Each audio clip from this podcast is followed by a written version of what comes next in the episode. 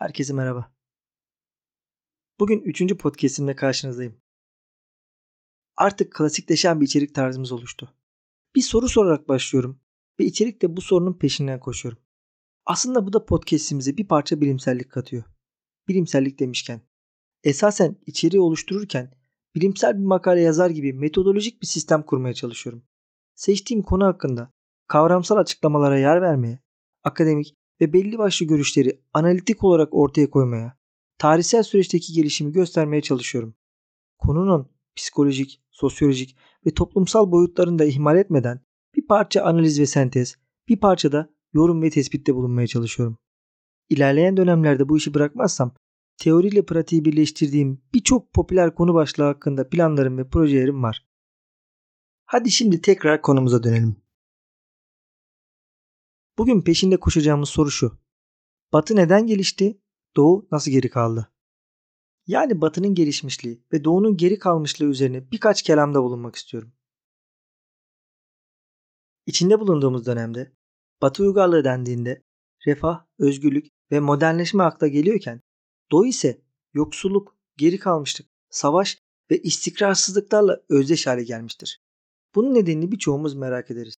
Bu merakın da etkisiyle Batı toplumlarının neden günümüzün en yüksek refah ve en ileri özgürlükler düzeyine eriştiği sorusu popülaritesini hiçbir zaman kaybetmiyor. Bu tartışmayla birlikte doğal olarak ortaya çıkan ikinci bir soru daha var. Doğu toplumlarının neden geri kaldığı, Batı'yı yakalayamadığı ya da geçemediği. Önce şunu belirtelim.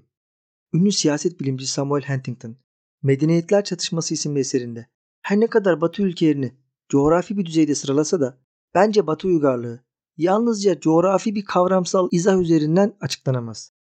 Kaldı ki yerküredeki ülkeleri belli tasnifler üzerinden kategorize ederken yalnızca coğrafi olarak tanımlamaya çalışmanın en büyük handikapı dünyanın batısının ve doğusunun hangi kriterlere göre belirlenmesi gerektiğidir.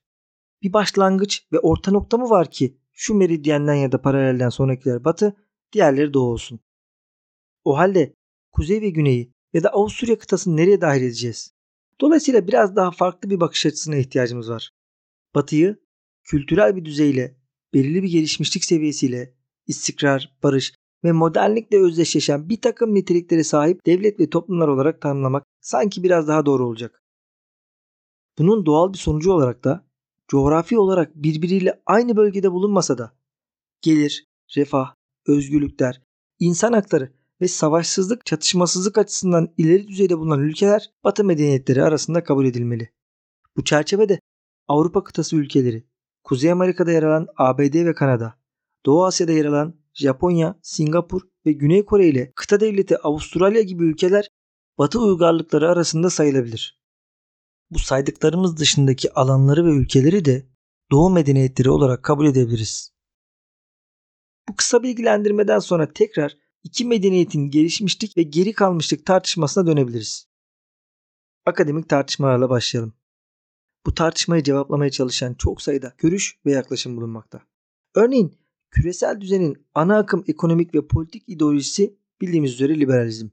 Yani dünya liberal ilkelerle yönetiliyor ve liberal tezlerin teorik açıklamalarından biri de modernleşme yaklaşımı.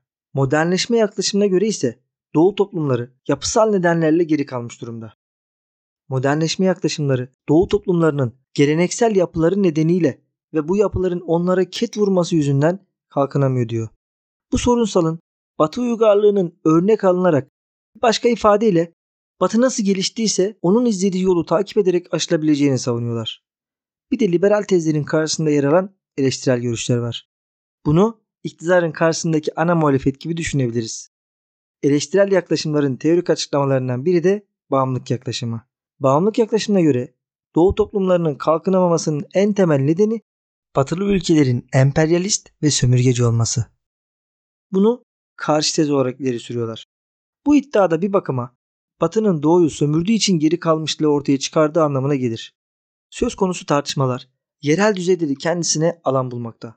Örneğin Osmanlı'nın dünya ölçeğinde gerilemesini ve başat konumunu kaybetmesini bazı tarihçiler Avrupalı ülkelerin teknolojik ve bilimsel ilerlemesine bağlarken bazıları Osmanlı'nın yönetsel sisteminde yozlaşma, iyi yönetilememe ve doğal sınırlara ulaşma gibi nedenlerle ilişkilendiriyor. Oysa ana akım tarihçilerin birçoğu Osmanlı'nın bilimsel ve düşünsel anlamda gerçekleştiremediği iyileştirmelerden bahsetmekten kaçınıyor. Akademik tartışmalara burada bir virgül koyalım ve insanlık tarihinin gelişiminin kısa bir özetini yapalım. Bu kısa özet aracılığıyla Doğu neyi yapamazken Batı bunu gerçekleştirdi sorusunun yanıtını aramaya çalışabiliriz. Biraz geriden başlamakta fayda var. 14 milyar yıl önce büyük patlama yani Big Bang gerçekleşerek evrenimiz oluşmaya başladı. Yaklaşık 5 milyar yıl önce Güneş sistemi, 4.3 milyar yıl önce de dünyamız oluşarak yaşamın ilk kıvılcımları ortaya çıktı. Ancak akıllı yaşamın başlaması evrenin tarihinde henüz çok yeni bir geçmişte oldu. Milattan önce 190 bin yılında Homo sapiens adı verilen ilk insansı türün yaşam mücadelesinde başlaması uygarlık tarihinin başlangıcı olarak işaret edilir. Hariri bunu hayvanlardan tanrılara Sapiens, insan türünün kısa bir tarihi isimli eserinde oldukça doyurucu biçimde anlatıyor. İnsanlık avcı toplayıcı dönemle yeryüzündeki mücadelesine başlamıştı. Kendi tarihimizin en uzun dönemi olan 180 bin yıllık bu süreçte insanoğlu doğada hazır halde bulunan yaban bitkileri toplayıp vahşi hayvanları avlayarak yaşamaya çalışmıştır. Kaos ve güvensizliğin mevcut olduğu bu süreç insanoğlunun karnını doyurma sorunsalı ile geçen acılı bir mücadele dönemidir. Üreme ve nüfus artışının son derece düşük düzeylerde olmasının nedeni de bu yoksulluk ve güvensizlik ortamı olmalıdır. Bir anlatıya göre dünyamız tarım ve sanayi üretimi olmadan mevcut kaynaklarla ancak 10 bin civarında insanı besleyebilecek bir kapasiteye sahiptir. Avcı toplayıcı dönemi sonlandıran gelişme tarımın icadı olmuştur. Milattan önce 10 bin yılında ilk tarımsal üretimin başlaması uygarlık tarihinde yaşanan ilk temel kırılma noktasıdır. Tarım devrimiyle şehirler oluşmaya başlamış. İnsanlık avcı toplayıcı kimliğini bırakarak yerleşik hayata geçmeye başlamıştır. Tarımın keşfine kadar toplumsallaşmaya yönelik herhangi bir hareket gözlenmezken tarımsal üretimle birlikte yerleşik hayata geçilmesi sebebiyle ilk toplumsal yaşam örnekleri belirmiştir. Kadın ve erkeğin yaşam içinde üstlendikleri görevler üzerinden toplumsal rol kavramı oluşmuş, bunu geleneklerin, dini inanışların ve dillerin oluşumu, devlet ve devlet benzeri yapıların ortaya çıkması gibi gelişmeler takip etmiştir. Bu sayılanlar arasında en önemli sonuç toplumsal örgütlenmelerin ortaya çıkmasıdır. Önce 4000 yılından itibaren bir yandan Roma, Sasani, Moğol gibi imparatorluklar ortaya çıkarken diğer taraftan feodal devletçikler, kilise ve kent devletler belirmiş. Böylece insan uygarlığı devletli yapılanmalar üzerinden yönetilmeye başlamıştır. Bu insanoğlunun modernleşmesinin ilk aşaması olarak görülebilir. Bu andan itibaren Batı ile Doğu arasındaki farkların belirginleşmeye ve şekillenmeye başladığı bir süreçten bahsedebiliriz. Artık Batı medeniyetini Doğu'dan ayrıştıran süreci başlatıyoruz. Birden fazla güç erkinin ki bunlar imparatorluklar, feodal devletler, kilise, kent devletleri, hatta aşiret, kabile ve eşkıyalar. Bunların birbirleriyle mücadelesi Batı uygarlığı açısından önemli sonuçlar doğuracak bir sürecin başlangıcı olmuştur. Batı'nın gelişimini tetikleyen ilk gelişme kilisenin ve yöneticilerin baskıcı idaresinden bıkan dönemin bazı entelektüellerinin Rönesans ve reform hareketlerine girişmesidir. Özellikle kilisenin bu dünyada çile çeken öldükten sonra mutlu edilerek ödüllendirilecektir görüşünü insanlara dayatmasına ve dönemin tahakkümcü doğasına karşı çıkan Machiavelli, Da Vinci, Michelangelo, Donatello, Erasmus gibi kimi aydınlar insan güçlüdür. Bu gücüyle büyük başarılar elde edebilir. Yeryüzü ilgi çekici ve araştırmaya değer bir yerdir. Ve insanın sürekli faal olması şerefli bir davranıştır gibi düşünceleri feyiz alarak akılcılığın temellerini atmış, yeniden doğuş anlamına gelen Rönesans hareketlerini başlatmıştır. Hemen akabinde Rönesans ile ortaya çıkan özgür düşüncenin de etkisiyle Martin Luther öncülüğünde reform hareketleri başlamış kiliseye ve orta çağın karanlığına baş kaldırılmış ve din ile dünyevi yaşamın ayrışması arzulanmıştır. Avrupa insanını diğer coğrafyalardan farklılaştıran bir diğer gelişme Avrupalıların Rönesans ve reformla neredeyse eş zamanlı olarak yeryüzünü keşfetmeye girişmeleri ve coğrafi keşifleri başlatmalarıdır. Yine kilisenin dayatmalarına karşı çıkar biçimde dünyayı öğrenmeye karşı duyulan merakla ortaya çıkan coğrafi keşifler Batı'yı hegemon konuma getiren iki temel sonuç doğurmuştur. Bir yandan keşfedilen yerlerde emperyalist ve soykırım faaliyetlerine dönüşerek Batı'nın yayılmacı ve egemen olmasının yolunu açarken diğer taraftan el konulan değerli madenler, gasp edilen hazineler ve köleleştirilen insanlar bu egemenliğin gerçekleştirilmesini sağlayan sermaye birikimini oluşturmuştur. Bu sürecin bir diğer ayağı da siyasi kazanımlara ilişkin mücadelelerdir.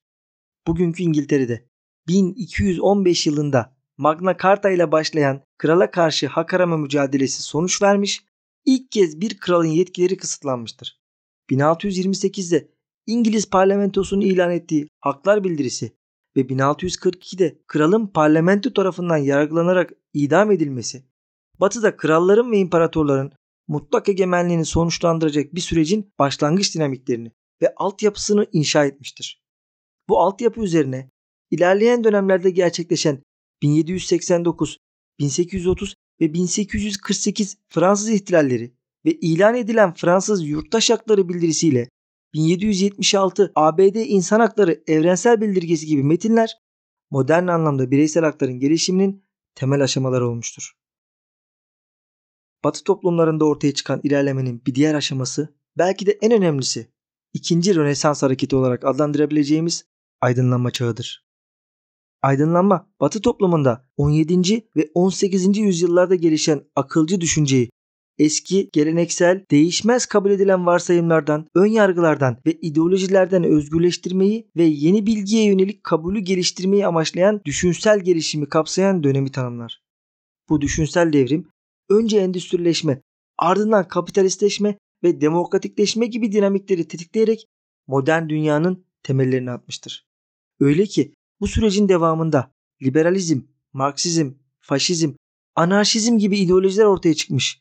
Ulus devletler yeni toplumsal örgütlenmeler olarak belirmiş, bilgi ve teknoloji devrimleri yaşanmıştır. Aydınlanma döneminin uygarlık tarihi açısından önemini ve içeriğini sayfalarca anlatsak da yeterli olmaz. Bunu anlatmak buradaki podcast'in sınırlarını aşan bir sorundur. Bu konuda Afşar ve Ali Timuçin'in 50 soruda aydınlanma isimli eserini okuyabilirsiniz. Ama vaktiniz ve merakınız varsa aydınlanma düşünürlerinin o müthiş temel eserlerini okumanızı öneririm. Hobbes, Diderot, Kant, Locke, Montesquieu, Rousseau ve daha nicesinden bahsediyorum. Böylece doğanın insanı biçimlendirdiği varoluş yıllarımız aydınlanma ile insanoğlunun doğayı biçimlendirdiği bir dönemi başlatmıştır. Uygarlık tarihinin başlarında aç karnımızı doyurma telaşındaki insanın temel sorunsalı üretimdeki arz fazlasıyla ne yapacağıza dönüşmüştür. Bugün toplam nüfusumuzun yaklaşık iki katını doyuracak kadar tarımsal üretim gerçekleştiriyoruz. Peki bu uzun süreçte Doğu toplumları ne yapmıştır? Onlardan hiç bahsetmedik. Tabii ki dönem dönem Doğu'nun da küresel anlamda başat olduğu yüzyıllar olmuştur. Ancak 11 ve 16. yüzyıllar dışında Doğu'nun uygarlık tarihine damga vurduğunu söylemek kolay değil. Daha da önemlisi günümüzde kıtlık, yoksulluk, hastalık, şiddet ve otoriterliğin beşiği Doğu olarak görünüyor. Doğu toplumlarının bu hale gelmesinin çok sayıda nedeni bulunsa da bunlar özünde tek bir yapısal nedene dayanır. Rönesans, reform, aydınlanma gibi düşünsel hareketleri gerçekleştirememiş ve bireysel hakları geliştiren metinleri oluşturamamıştır Doğu toplumları. Bunların istisnasız tamamı Batı coğrafyasında ortaya çıkmıştır. Elbette Batı emperyalisttir. Doğu toplumlarını sömürmüştür. Ama Batı aynı zamanda refahın, özgürlüğün ve medeniyet kurmanın peşinde koşmuştur. Batı toplumlarının neden günümüzün en ileri refah ve özgürlükler düzeyine eriştiği, Doğu toplumlarının neden geri kaldığı, Batı'yı yakalayamadığı ya da geçemediğini sorguladığımız temel sorumuza dönersek. Bu podcast'te anlatılanlar doğrultusunda bir tek temel çıkarıma ulaşıyorum. Batı toplumları bitmek tükenmek bilmeyen bir keşif ve sorgulama anlayışına sahipken Doğu toplumları genelde biat ve itaat anlayışına sahip olduğundan günümüzde bu iki toplum arasında böyle büyük bir fark ortaya çıkmıştır. Bu sonuç bizi yeni bir yaşam anlayışına yönetmeli. Ve bunun üzerine çok da sevmediğim bir şey yapacağım ve 3 tane nasihat vereceğim. Sokrates'in M.Ö. 399'da öldürülmesine yol açan çağrısı. Sorgulayın. Rönesans'ın coğrafi keşiflerin temel felsefesi olan keşfedin ve sürekli kendinizi geliştirin. Sorgulayın, keşfedin ve kendinizi geliştirin. Herkese çok selamlar.